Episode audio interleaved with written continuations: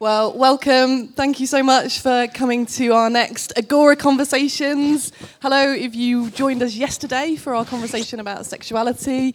Uh, today, we're moving on to the topic of the church as a prophetic voice on climate justice. Now, we wanted to talk about this issue because it's an issue that affects the whole world. It's an issue that affects our church, and it's an issue that is often not talked about enough and not focused on enough in our churches. And so we wanted to bring it to the fore and continue the conversation as uh, the importance of the church as a witness and in addressing uh, and being part of tackling such a significant and colossal issue in our world. Um, we've got a, a, wonderful panel of speakers that are going to be sharing their knowledge and experience on this topic, and there's going to be an opportunity for you as well to ask questions. And so you'll see information on the screen for our Slido. Uh, you can use the QR code or you can use the website address, and you can go onto Slido and post your question at any point during the conversation and we will try and address those towards the end and so do make sure that you make use of the q&a because we'd love for this to be an interactive session uh, first of all, I'd love to show you a video. Uh, some of you may have seen this. This is something that we put together towards the end of last year over the time that COP26 was happening. And it's a, it was a way of us drawing attention to the scale of the issue of climate change in a short, punchy video. So, some of the statistics that were shared in that video will be familiar to some of you. Some of them might be quite eye opening. Um, but we wanted to just unpack this issue a little bit more and how the church can engage in this. But first of all, can I ask our panel to introduce themselves? Simo, why don't you start? Hi everyone, my name is Simo Frestadius. I'm the Dean of Research at Regent's Theological College and I'm also um, a member of the Agora team. Hi, I'm Abs Adakaya and I'm the youth pastor at Encounter Church in Birmingham and I'm a psychological therapist with children and young people. I'm Malcolm Duncan. I am a local church pastor and part of the new Agora team. Great, thank you. I'm going to be asking some questions of our panel. As I said, do make use of the Q&A as well. Malcolm, can I start with you? What do we mean by the term climate justice? We've used this in the title of our seminar. What does it actually mean? So it's a definition, it's a, it's a phrase that refers to the reality that um, the developed, and I use that in quoted, quote unquote terms, the developed sections of global society have benefited from the way in which the planet has been treated or mistreated over many, many decades. And that those countries that are developing or that didn't or don't have as strong an infrastructure as the rest of the developed world are the ones that suffer most when climate crisis rises and when there are changes in temperature or changes in weather patterns and the poverty that is created by that those changes uh, and the economic impact of those changes is felt worst and most profoundly by the people who have benefited from that treatment of the planet least. So it's a, it's a term that refers to the fact that the, the, the, the, the the parts of the world that have benefited from the way in which we have extracted resources and treated the planet, the ones that have benefited most are paying least, and the ones that have benefited least feel the greatest impact of it. Great, thank you. Simo, over to you. Why is this something that we as Pentecostals should actually even care about? Yeah, it's a good question. I think um, I sometimes hear my fellow Pentecostal brothers and sisters um, say, oh, this climate justice, the environment, it's a, it's a new secular religion influenced by New Age spirituality. And we as Christians, we have a, a deeper hope. And I think in response to that, I often say, yes, it is true that we as Christians do have a deeper hope. But that's exactly why we should be concerned about climate justice, because we believe in a God who is transforming all of creation, the seen and the unseen. And as part of the seen, we um, that includes the, the creation, God's, God's creation. And I suppose, really, kind of th- three theological reasons why I think all of us should be very concerned about this particular issue. There are also practical reasons, missional reasons, and perhaps we'll explore some of those. But let me just offer three theological reasons why all of us should care about it. First, there's a clear biblical mandate in Genesis 1 to 2 to look after God's creation. The first commandment given to humanity is to be fruitful and multiply and fill the earth and subdue it and have dominion over all living things. Unfortunately, we have often assumed that to have dominion means to use and to abuse something for our own benefit. But if we continue with that Genesis narrative, we very quickly read Genesis 2:15 where Adam is put into the garden to work it and to keep it, to look after it effectively. And moreover, if you think of the second Adam, namely Christ, he teaches us if you want to lead, if you want to be in a place of authority, you've got to serve, not to lord it over others. So if we apply this Christian principle, the example of Christ, to have dominion is to serve, is to look after, is not to abuse or to domineer. So that's the first reason. There's a kind of a creation account teaches us to look after God's creation. Second, as Pentecostals, we have always emphasized the centrality of the day of Pentecost being filled with the Spirit in Acts 2. But often we've not connected the fact that the Spirit of Pentecost that dwells in us is also the Spirit of creation. That very same Spirit that was hovering over the face of the waters, that together with God's Word created everything that exists, that same Spirit lives in us. The same Spirit empowers us. And therefore, I think God gives us the resource to steward and to look after the creation as we're told in um, Genesis 1 and 2. Third, our eschatology and future hope calls us to look after all things, including the environment. The Apostle Paul refers to current creation groaning for it to be set free from its bondage to corruption in Romans 8 21 and 22. The point is that God's plan of reconciliation is not just for humans, but for all of creation, including the non human natural realm. This means that as part of the wider biblical narrative, the new heavens and the new earth should probably be understood as renewed heaven and earth. To put it differently, God will make all things new by transforming what is. In God's second creation, if you like, He's not creating out of nothing, but He's creating from something that is this world. So, this means that we must not neglect the natural realm, which God deems worthy of transformation. As I was thinking about this, um, I was reminded of God's words, Jesus' words to Apostle Peter in Acts 10, and echoing them. What God has made clean, good, worthy of transformation, we must not call common or unclean. Thanks, Simo. Um, you, you referenced there at the start about the fact that you know this isn't always something that's been part of the church and part of uh, our discourse and our teaching and our theology. Malcolm, can you just share a little bit about what do you think it would take for this issue to become something that's part of the core identity of Elim?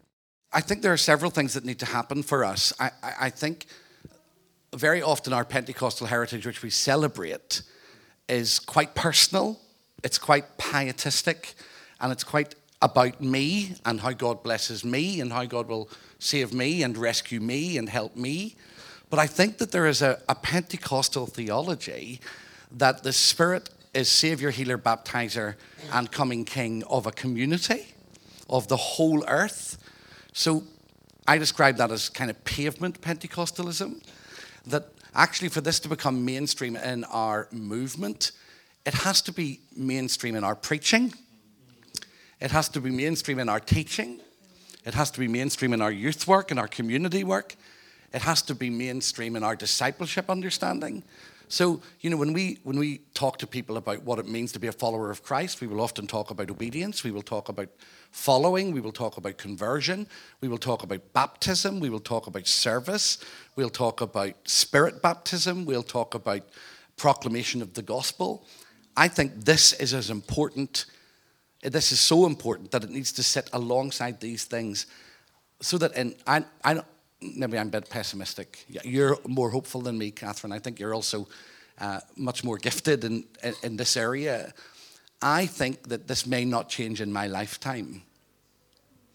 But I would like, as an old man, to be at an Elim conference where the main stage is occupied by this subject and people clap and weep and celebrate and get as excited about this as they do about healing or deliverance or anything else in our Pentecostal heritage. It's such an interesting point that you make about how easy it is in our churches to focus on ourselves and for our prayer from the front to be about, you know, individual healing and are you expecting a miracle and where do you need to see breakthrough? Um, and of course, you know, we, we know that we need to look further out, um, but how much are our churches engaged in focusing their prayers and their thinking and their theology outwards? Uh, it's a great challenge. Uh, which leads us on to, um, in fact, the, the title of this year's ELS is Mission Hearted. Um, and I think this term mission is a very interesting one in terms of what do we as Pentecostals understand to be mission. Simo, depending on our understanding of mission, it can affect what we actually do and uh, how we approach uh, outreach and issues of justice. Can you just talk a little bit about this term mission and our understanding of it? Yeah, I think one of the one of the things I most cherish about our Elim and Pentecostal heritage is that we've always been mission-hearted. I think it's part of our DNA to use that language. That said, as Pentecostals, I think sometimes we have had a slightly truncated view of the gospel or the good news. In other words, in our theology, as Malcolm has already alluded to, we tend to start with the fall, not with creation. And we have interpreted both the fall and salvation very individualistically.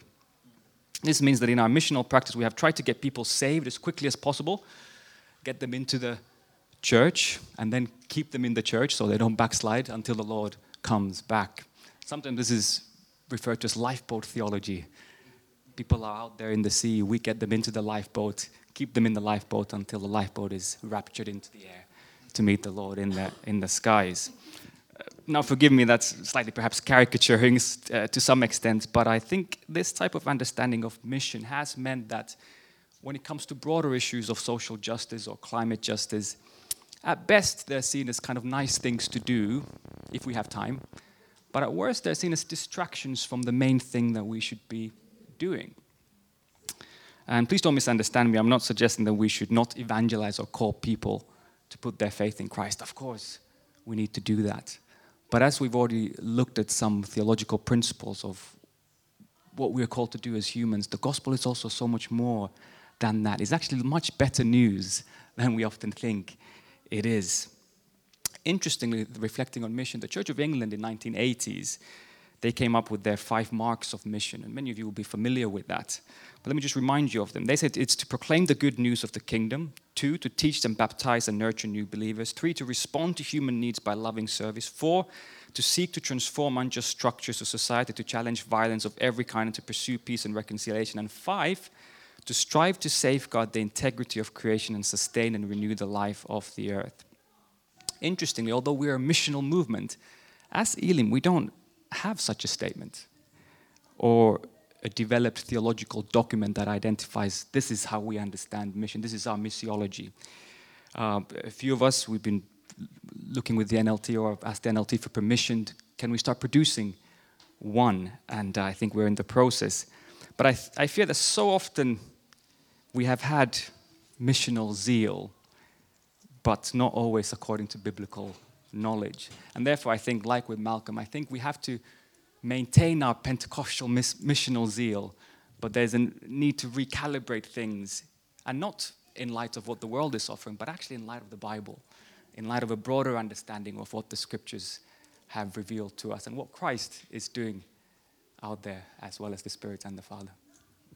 Great, thank you. It's helpful to develop that understanding of the term mission so that our missiology does match up with what the Bible says. Um, Abs, if I can start with you, but it's a question for all of you. I always think it's good to identify where the challenges can be so that we know how we can communicate well on this topic to inspire people and to engage them. What do we think are the barriers to people engaging with this topic? I think that actually, similarly to what we've said about um, our the way that we view the gospel and seeing it as individual, like quite in, in quite an individualistic way, um, when we don't necessarily recognise that reconciliation includes reconciliation between us and our planet, then it gets missed from our priorities. Um, and I think with that, when we're also looking at just the scale of the issues, when we talk about climate crisis, you know, um, the idea that uh, 100 60 animals have been become extinct in the last 10 years or that 132 million people are expected to be pushed into extreme poverty due to um, climate crisis by 2030 that's a really big problem that is hard to see how my recycling is going to make a difference to. Um, and so that i think provokes this kind of learned helplessness about the situation and a bit of complacency as well and that makes it hard to engage with in, an, in a really active way and consistently as well. That's really helpful. Simo, can I come to you? What, what do you think are the barriers? Yeah, I mean, I think they've been identified. I think for me, I think there's theological issues there for, uh, for, for many of us. It's not been part of our church tradition. It's not something that we're familiar with. And I think that the big thing is we don't know where to start. It's such a big issue. Um, you know, speaking with my kids, uh, you know, particularly a seven-year-old, you know, sometimes it can be we're almost panicking. what can we do? And I think that can be that can be a real challenge. And I think the way forward is to start with with small steps. Malcolm, do you want to share on that? I think there are many other things one could add. I, I, I think I might be slightly more worried about traditional Pentecostal theology around end times. Um, because I think that very many people in our churches when you try to talk about climate justice, will say, but it's all going to get burned up anyway. It's all going to be rolled up like a scroll anyway. And actually, so I, I think there's quite a strong theology of a destructive recreation rather than the kind of biblical idea that God might take the seed of what is and transform it into something else. So actually, I think we've got to name those barriers. And I think that's a really big barrier for many. Uh, and for many Pentecostals, this is nothing, this is simply a distraction. And because we haven't been engaged as well as we could have been, I think the, the, the, the very active, uh, perhaps belligerent, protagonistic voices of eco warriors um, have the ascendancy. And as a result, conservative theology looks with suspicion on this. Um, I thought it was interesting that Rachel's session earlier on, which was fantastic, she was very clear to identify I'm not one of those neoliberal feminists.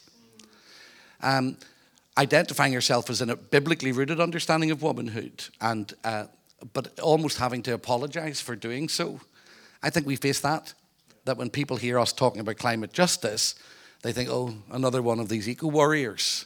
And actually, the only reason that that's in the ascendancy is because somehow we might have failed to say there's a really strong biblical narrative around looking after the planet. Not, and I don't like the word dominion as as Simo was identified. I think we are partners of this creation, and this creation is continuing. We don't own it. We don't we don't run it. We are partners with God in the creation, um, and there's a whole journey to help people see the possibility of it. That is, but you have to deal with some of that negativity first. I think. Yeah, I think it's a really interesting point, isn't it? Talking about this uh, almost an abdication of responsibility yeah. from the church that you know where we should have been leading the way on this and we haven't and so others might have filled the place that, that actually it should be us that and maybe attacking. maybe maybe there's a little bit Catherine of in all of the things that we've been looking at yesterday today and tomorrow in the Agora conversation and the work that the team is looking on uh, on behalf of the movement none of it is short term none of it's quite as sexy as seeing something happening in a room. You know, this is really you're saying this is this is a lifetime and then another lifetime and then another lifetime. And maybe the conviction that some people have that Jesus is going to return soon um, diminishes any sense of creation responsibility because we think, well, we haven't got that long, so why worry about it? Whereas if we can feed 7,000 people tomorrow, it is, it is easier, isn't it, in that sense, than actually we've got to invest weeks and months and years and lifetimes into an issue. Yeah, and I think as Pentecostals, following from Malcolm's point about the imminent return of Christ, and I believe Christ is coming back, I'm looking forward to that day. But often that has meant that we've not been good at kind of investment ministries. These are long term issues, just like education would be another example because you know we need to invest into the next 10 20 30 50 100 years. The lord may come back but he may not during that time. So we need to think long term. But also secondly i think it takes humility because we've not been involved in the conversation say sorry guys we're only joining in now. And that's often it can be a bit embarrassing that we should have been concerned about this but we haven't. But i guess the, the way is just to say sorry here we are. So it takes humility and courage to, to join the conversation late. And I think, you know, if, if as we learn and develop and grow in our knowledge of this, then actually our, our embarrassment will hopefully turn into a confidence of, you know, we have something to say on this, and, and actually we have something really important to say because we're followers of Jesus. Um, uh, feel free to pose questions uh, if you want to. have a foot in both worlds. So um, I, I live a very unusual pastoral ministry life. Um, we are so far behind the business community on this. Um, look up B Corp. You know, look what some of the business community are trying to do to bless the world. ESG, um, which is environmental, social, and governmental um, standards that are being set across the business community. In 10 years' time, you're not going to be able to get borrowing and finance unless you have a policy and activity in this area. You just won't get it. The green finance stuff is coming. So you won't be able to do a new development, new church development. You won't be able to build anything unless you are addressing this issue head on. Um, you know, here we are drinking water from plastic bottles, and we don't even have a recycling bucket to stick the plastic in this place. So we are so far behind that you can, you can forget attracting the millennials and the young to your church unless you have this as one of the top five in your agenda as a church. You can just forget it. And um, one of the things that I come back to on my Pentecostal roots is the belief that the gifts of the Spirit that God gives, such as the gift of knowledge and wisdom, and oh my gosh, are we crying out for that right now? Are to operate more in the field and the marketplace and in the activities and the decisions and the discernment that we need in a business framework, in a, in a Christian ministry framework, and what is the distinction between the two when you actually do it day in, day out. And, and so I sit in, in the meetings I'm in when I'm trying to think about how we're going to afford to solar an entire leisure centre roof and where are the grants and what's available and who's working on this and meeting with different groups. I'm sitting there saying, God, give me the gift of wisdom so I know what to do in this moment. How can I properly steward the finances? And I think our Pentecostal theology has become trapped, certainly when we start looking at the operation of the Spirit, trapped into a framework of the Spirit of God moves at particular times in the service, in particular moments in the prayer meeting, at particular spaces and times and places. And we've forgotten that the Spirit of God is without limitation, and He is in all places. And so, one of the, if there is a question, one of the questions I have is, God is already at work. But sadly, he's having to work through people that don't know his name because the people that do know his name aren't listening. And so, you know, you've got, you've got the Bill Gates of this world that are funneling billions into trying to solve this problem. And yet, we are the carriers of the Spirit of God who are, who are opening our ears to his gifts of wisdom and discernment. And my, if there is a tragic call that comes from my heart, is why hasn't the church positioned itself to be the innovators and the problem solvers and the solution makers? And I think you're right. We've become trapped into our theology of thinking, well, it's all going to burn anyway, so the world can go to hell, we're going to heaven. How unholy is that framework? You know, I love the point that you made about innovation because actually Holy Spirit is creative and innovative and, and we're filled with the Holy Spirit, then we should be coming up with ideas and uh, solutions that nobody's even thought of yet because they're from God. Um, you mentioned as well about young people, and it's a really good point because um, so Tearfund and Youthscape did a survey uh, a couple of years ago amongst young people and asked them how many cared about this issue, how many cared about climate justice, and nine out of ten of them said they thought it was a really important issue. And then they were asked how many of your churches are prioritizing this, and one out of ten said that their churches were doing anything about this. And yet we see that young people really care about it. Nine out of ten of them have said that they think it's really important. It's young people who've taken the lead. It's young people have often been on movements on this. Um, Abs, why is it that they're so interested in this topic, do you think? And, and why is it that they're particularly passionate? And, and what do you think they're seeing in the church? Um, in terms of the the passion, I think to speak to that, I think one of the main things that I notice as I listen to young people at the moment is that they don't have any sense really of of trust or faith in the generations that have gone before them on many, many issues, but on climate justice, that's a really big one. Namely, because they would have seen in history lessons, but also in geography, that a lot of the problems and a lot of the evidence that scientists have been putting forward on the statistics and what the planet is going to be like in their lifetime have been the same. The messages haven't changed, but the impact and the movement of governments, of um, people who have the money and the resource and the power to actually make a difference hasn't really moved at nearly fast enough a rate. And a lot of them feel quite let down about that. They feel more like they have to take many things into their own hands. So, I mean, you could mention Greta Thunberg, of course, as one example of someone who's decided to take things into her own hands. But I think that's a very striking like media captured example of one person compared to the number of young people who in their schools will be constantly trying to say why are you still giving us plastic bottles? Why are you still giving us plastic cups? We don't want to use them. And it's something that we came across in our youth group as well and we realized that they were really upset that in church we used paper cups and plastic cups for things and they really became part of us you know just serving in ceramic cups on a Sunday, you know, and using a dishwasher. It really wasn't that difficult um, a change, but it's a it's a whole mindset and it's a whole perspective on what it is that they're doing. But I think also what it communicates and what has been brought up already is that the messaging on them not seeing many Christians or many churches doing much movement in this area com- communicates to their peers that Christians don't really care about the world which, you know, as, as if we think about our own views on justice, that's really unfair on God, really. That, that's, that's the picture that we are putting forward. So I think many of them then probably wrestle more than many of us ever will have on what they are able to communicate to their peers about who Jesus is and what he cares about, and the hope actually that we have for his restoration and reconciliation for them. They do see that a lot more in this area of climate justice because it means that, okay, if God really does care about the planet, if he created it, and that's our reason that we give for why God cares about them, because God created them and he created them with a plan and a purpose, and he also has a plan and a purpose for this earth and for what we are to do with it, um, then actually there's hope and they can offer their friends hope in that area. So they really are so much further ahead on this. I love it. And we definitely need to be following some of our young people and, and releasing them to take the lead on this stuff in our churches, don't we?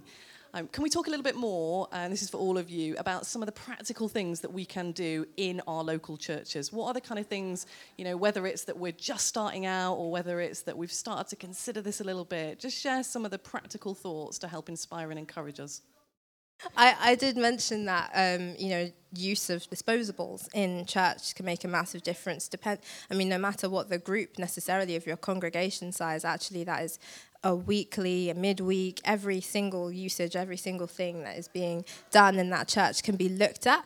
Um, and so, Eco Church is a resource that we've used in our church to kind of just do a little bit of an audit about how um, your building works, about what is mo- more ecologically viable, and trying to be more sustainable long term. And that can just help really highlight some areas, many things I'd not even really thought of at all about, you know, even the type of roof you have have and how you're using water, lots of different things um, that in such a by making such small changes, even when just making a new purchase, you can make quite a massive difference and communicate that it's something that you care about as well. As a local pastor, uh, we have um, been wrestling with this for in the different contexts that I've been pastoring for many years. In the context that I'm now in, there was pretty much nothing about environmental awareness, even let alone climate justice. So um, when I went four years ago, as we gathered a team of people who were passionate about it and created a working group and said, how are we going to change the mind of this church over a generation, over 20 years? So let's not do it all at once. Let's not shout at people. Let's not browbeat them and tell them that they're useless. Let's tell the story of a better way of living. So what we did, we've used Eco Church stuff. I think Tearfund stuff is really good, really, really, really good. Ruth Valerio, who's the advocacy director at Tearfund, Catherine's on the board at Tearfund, um, has done some really good work. Her book L is for Lifestyle is worth giving, encouraging your church to buy, giving them a copy of it. It's even sourced ethically, and it's a really good thing to get small groups to talk about. So what we did was we got we kind of said, okay, where are we now? And the gold standard, what would that look like? And what are the steps that we need to take that will get us from here to bronze, from here to silver, and from here to gold? And that included things like um, not just actually the church building. We, we, we do recognize the building needs changed and how we use stuff in the building, but how do we get people everywhere they live, how they get to the building, how they work, the clothes that they wear, the cars that they drive, the food that they eat, the vegetables that they use, seasonal produce. How do we make this as natural to people as breathing so that they think, actually, I don't really need to buy asparagus every day? I will buy it, not that many people in Dundonald buy asparagus, but I will buy it in season. I will learn to eat seasonally. Um, so so we, have, we have set these standards that we're aiming for. And, and uh, we're, we're still in bronze. So I, I'd love to say we're in gold. Five years in nearly, we're in bronze. But we're not at the bottom of bronze anymore. I think it'll probably take 10 or 15 years to get to the gold standard. Um, and so that includes things like use of cups, um, instant fashion, and everything that we, every, all of them that we do, we say this is something you can do as an individual, this is something we can do as a church, and this is something we can do as a citizen. Here's something that you can advocate for, here's something that you can practice, and here's something that you encourage somebody else to do. From toilet twinning to solar panels to LED light bulbs to getting electric power points installed in the car park for electric cars, which is proving particularly problematic, um, to better boilers, better heating systems, fixing our windows, insulation, the way we use mics, um, the way we run conferences, the cups that we drink from, the water that we drink, the food that we cook when we're having conferences, the way we do all of that. We're working with a company called Environmental Street Furniture to see if we can get all of our lights outside solar paneled and all charging stations on the wall that are powered by the sun. That's problematic in Northern Ireland too. So, so we have we have a four-stage approach to it, but we also teach it, and we are getting our small groups to talk about it. We are running um, clothes exchanges and saying to people instead of buying new clothes all the time, why not swap some? Uh, why not think about using refill shops. We're looking at opening a refill shop, which will be really interesting if that kicks off, and encouraging people to refill their pasta and their rice and their salt and all of those things. Simo, tell us some practical ways. Yeah, I think we've had two very comprehensive answers. I think the only thing I would add is obviously it's an individual issue. Change starts with, with me. I look at my own life, local church, but also as a movement denomination. So again, and I refer to the Church of England. I think they've got a goal to be carbon neutral by 2030 we as a movement have not got a goal yet, a target. So I guess all of us with our local churches, but also more broadly uh, with the, with the movement, I think we need to set, set targets if we want to be a prophetic voice, I think, on this issue. Great. Well, as you mentioned, being a prophetic voice, and, and that's the title of our seminar, The Church as a Prophetic Voice on Climate Justice. How can we be? I think doing those things that we have talked about, but really I think it starts by setting our own house in order. I think that the change needs to start from from there. And as I've referred to a few times, I think really seeing that this is not a peripheral issue theologically, it's not a peripheral issue missiologically, uh, and actually even practically. A lot of the changes we've talked about will save churches money, you know, actually in that sense. I don't think that should be the reason we do it, but it's an, it's an added, added bonus. Uh, so I think it's, we should see it as a, not a peripheral matter, but a central aspect of who we are, what God has called us to do as, as part of our mission. I actually think that the prophetic voice is really uncomfortable too. Like, I, I think when Gareth was sharing a little bit of what he was saying, all of us felt a little bit uncomfortable. Not because you were saying it, but because it's hard. It's actually quite hard to hear, and it's hard to be confronted with the reality that this, what we are doing right now, is not good enough. And and you've got to be made there is an uncomfortableness about the prophetic, isn't there? Uh, I think that. And I think also on the positive side of being a prophetic voice, you know, if there is a, a church movement in its broadest sense in the world that is connected with the global poor, it is Pentecostalism. So actually, we are more connected with the global poor than every other stream of the church in the world, and the global south, and uh, the, the global majority world we're more connected into those spaces. So actually, there's a huge amount of learning and a huge amount of storytelling and a huge amount of innovation. And I that that to kind of I think sometimes the prophetic voice is a bit uncomfortable. I think it also has to try some new stuff. But I think we do have something to say about being a church that is connected to the global south in a way that can can. Proverbs 31 8 says, Speak up for those who cannot speak up for themselves. Be a voice for the voiceless. And your sisters and brothers, my sisters and brothers, have their houses swept away because of climate crisis. It's, it's, it's our family's children that are dying. It, it, it's the people that we will share eternity with who are feeling the brunt of this. And actually, a really uncomfortable, prophetically important thing to say to the church in Britain is your allegiance to your brothers and sisters is too low. You're more worried about what's happening in your community and whether you're popular than the fact that our family is suffering because of our actions. That has to change. Yeah, thanks, Malcolm. It's a real challenge. Abs.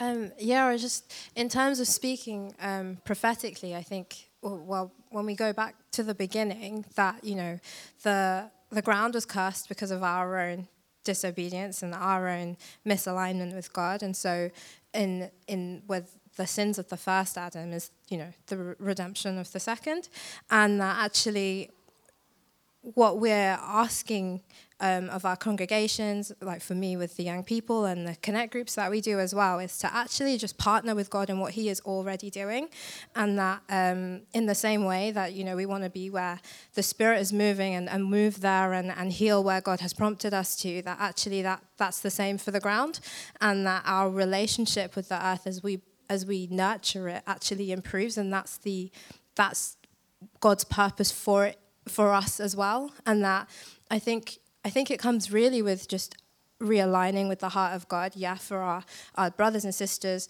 on the other side of the world, or Tearfund call them our global neighbors, which I find really helpful as well.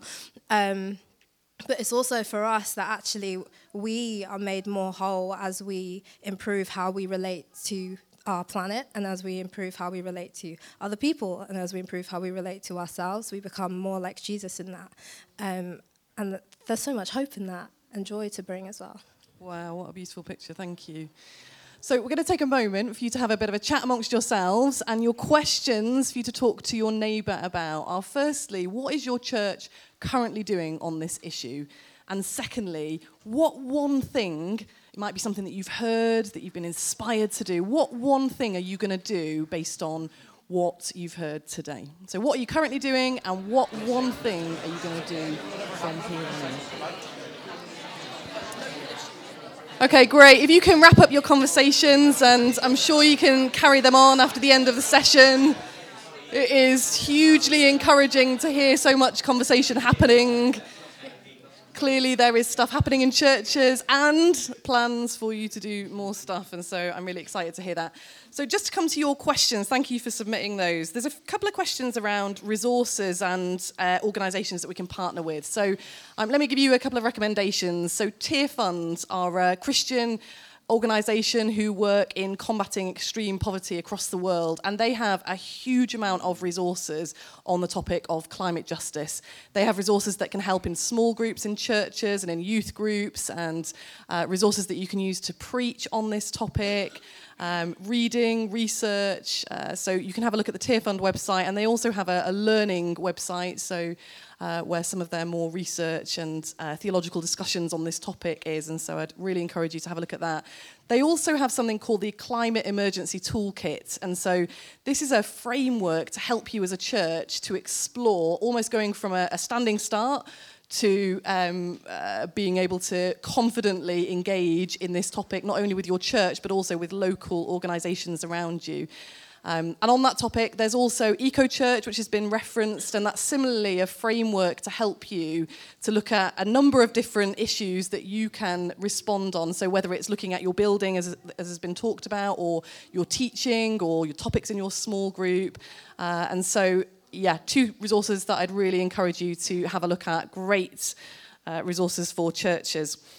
So let me come to a couple of the other questions. So somebody has asked, climate justice is highly politicized, often linked with anti-capitalist LGBTQ worldview. How do we lead the way without joining the other views expressed? I think in everything and ev- everyone trying to do something good, many people will have their other agendas that they can attach to this. Every area of justice, this issue will keep coming back because there are others with differing values that share this one. So I think it's important for us to constantly come back to the reason that why we're doing whatever it is that we're doing and be prayerful and support one another in trying to make our voice heard as well. I think that there's, you know, we as Christians, there's something like 3 billion Christians globally, actually. Together, we can also have a stance, uh, a way of talking about climate justice that is different from, from anyone else. Um, so I think us shying away from that for fear of sounding a bit like someone else is actually possibly flipping the question the, the wrong way around because this is an area where we can unify with people and and demonstrate love um, in a way that we understand and kind of and redeem how that conversation goes in other parts of, of the world. Um, so another question around how churches can tackle local climate issues. For example, a big debate over an airport expansion is in my town. It provides jobs and funding, but it will increase pollution. What do we do with these kind of local issues and how we can engage as a church? Um, I, I think that can be quite complicated. Um, but I, I think engaging in any issue of public theology or public morality or ethics is complicated because you're, you're always trying to balance um, different positive and negative arguments.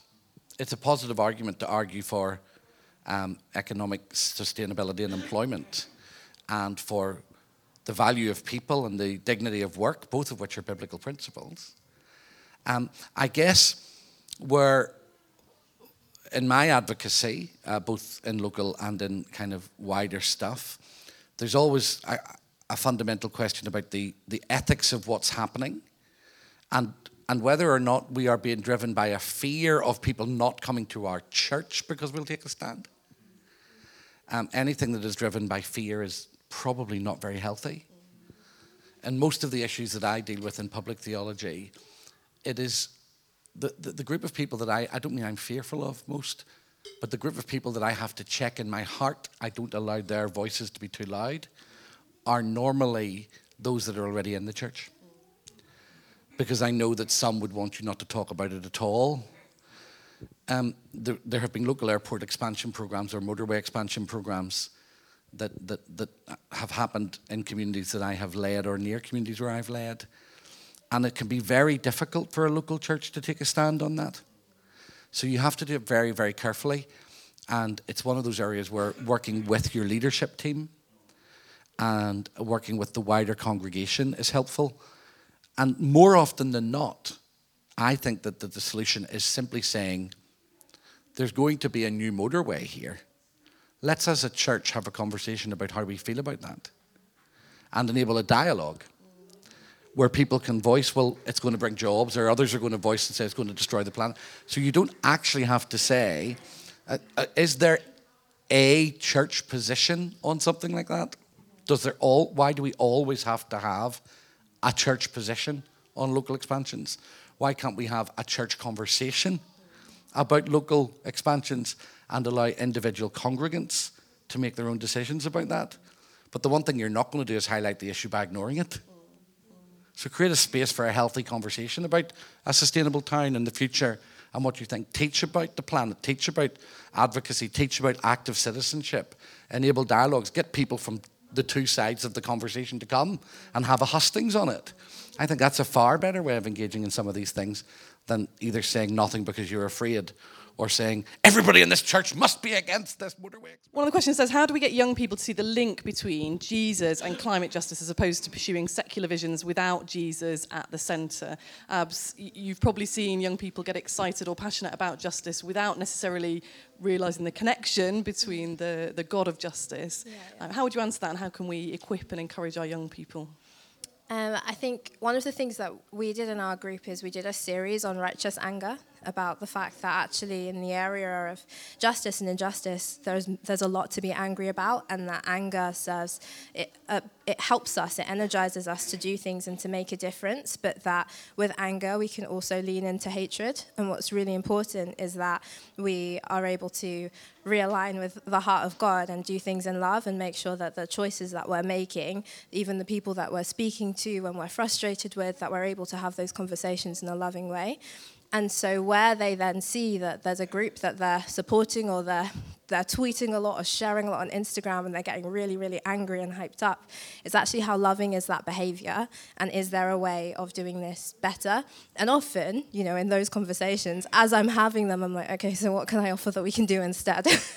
so, that's where we've done, you know, we've gone to the Tearfund. Um, well, I did a something with the um, C of V diocese in Birmingham, and they had this youth um, social justice day, and we brought the young people there, and we let Fund talk to them about other, loads of other things, very active uh, activism, like you know, the same sort of idea of getting together, of raising money, of protesting in different ways, of you know, um, really challenging their own parents, of challenging um, the way that we do things, and to be active in doing that, but doing that from a position of love rather than hatred. Yeah, yeah brilliant. Thank you. Um, one of the questions here says In what ways can the church engage with climate justice missionally rather than being distracted by the politics? Any comments on that one? Do you want to say something, Simo? Yeah, I mean, I suppose I think it's starting from our theological biblical basis and moving from there uh, rather than necessarily aligning ourselves with any particular political party or political agenda. Um, but I suppose all theology is political to some extent. You can't, you can't get, a, get away from that. So this idea that is not a political issue, I think, for me is a, is a misnomer because, well, Jesus was very political. Not necessarily in the traditional sense, but in a Christ-like sense. Everything he affected, or did, affected the polis, the city, society uh, in one way or another. So I think in some ways we can't get away from the politics, but I think to make sure that we ground our practice in our theology rather than in the ideology or agenda of another, another party, I think is really important. I think Great. that um, if you put on a youth, ev- if you put on a, an event in your community to, aimed at young people or young adults, for example, to talk about climate justice, you're going to get far more people at it that are not yet followers of Jesus than if you put an event on for something that for us as Christians is a really important issue, but for the wider culture may not quite be. I think the essence of a missiological journey is not to start where you are, it's to start where your community is. And I think very often what we end up doing as churches is three big words don't worry about them too much. But we start with our ecclesiology, which shapes our missiology, which shapes our Christology. So the way we do church and what we believe shapes the way we do mission. And the way we do mission shapes the kind of Jesus that we present. That's entirely the wrong way around. We start with Jesus and the way he does mission. And the way he does mission, we, we, we mimic. And that shapes the way we do church. So actually, I can think of very few more exciting and less controversial issues for the public debate that will get people into your building to hear the wider Christian worldview that you have than talking about climate justice. You could talk about gender, but it's slightly more controversial. and you're going to face more challenges. You can talk about sexuality, you'll pack the place out, but you're going to have to be particularly careful about how you navigate. I don't think you shouldn't do that, by the way. We do do that.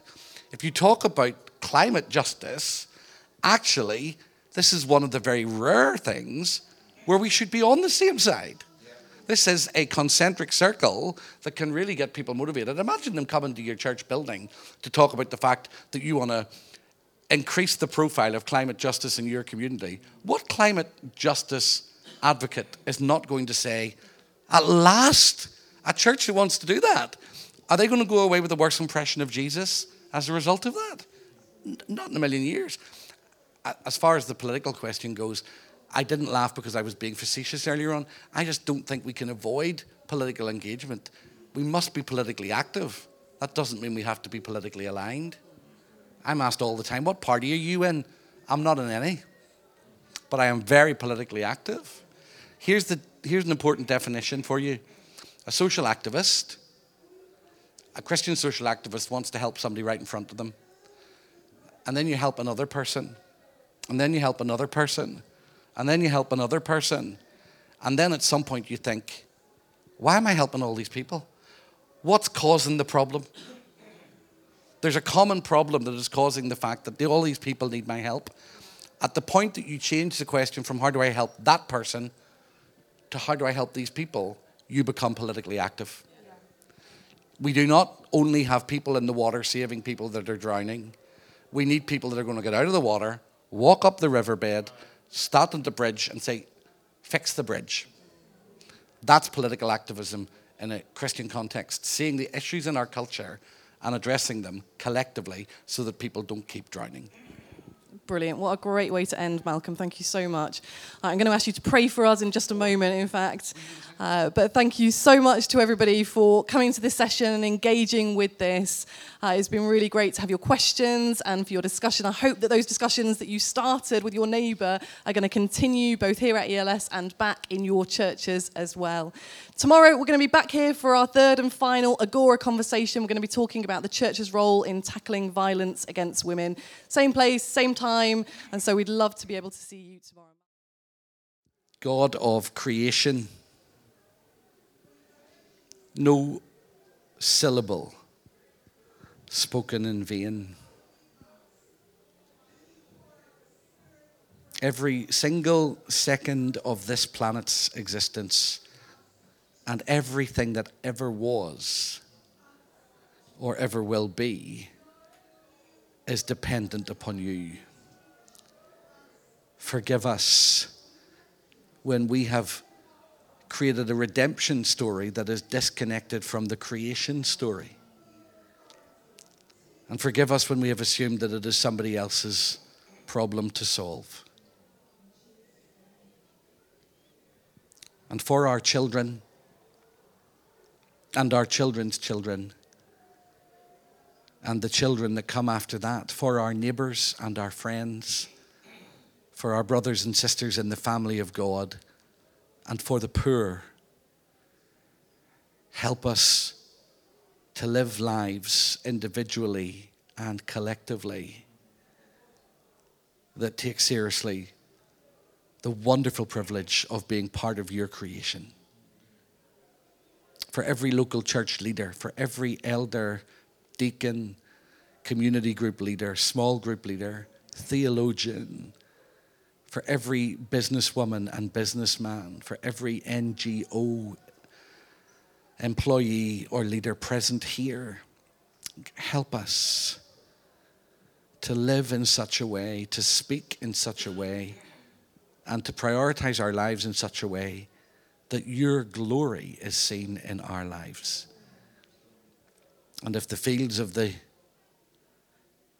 if the if the trees of the field will clap their hands and if swords will be beaten into plowshares, and if lions will lie down with lambs, and houses will be built that people will live in, and old people will not be considered old at a hundred, and the myrtle tree will grow instead of the thorn bush, then there is plenty that gives us hope that you will redeem this world. We want to be part of that now. Forgive us when we choose not to do something because we think it's too big. We would never refuse to pray for somebody because not everybody is healed. So forgive us when we choose to not engage in this issue because we don't think we can change it all. Help us to do what we can and to do what is in front of us and give us grace and wisdom in Jesus' name. Amen.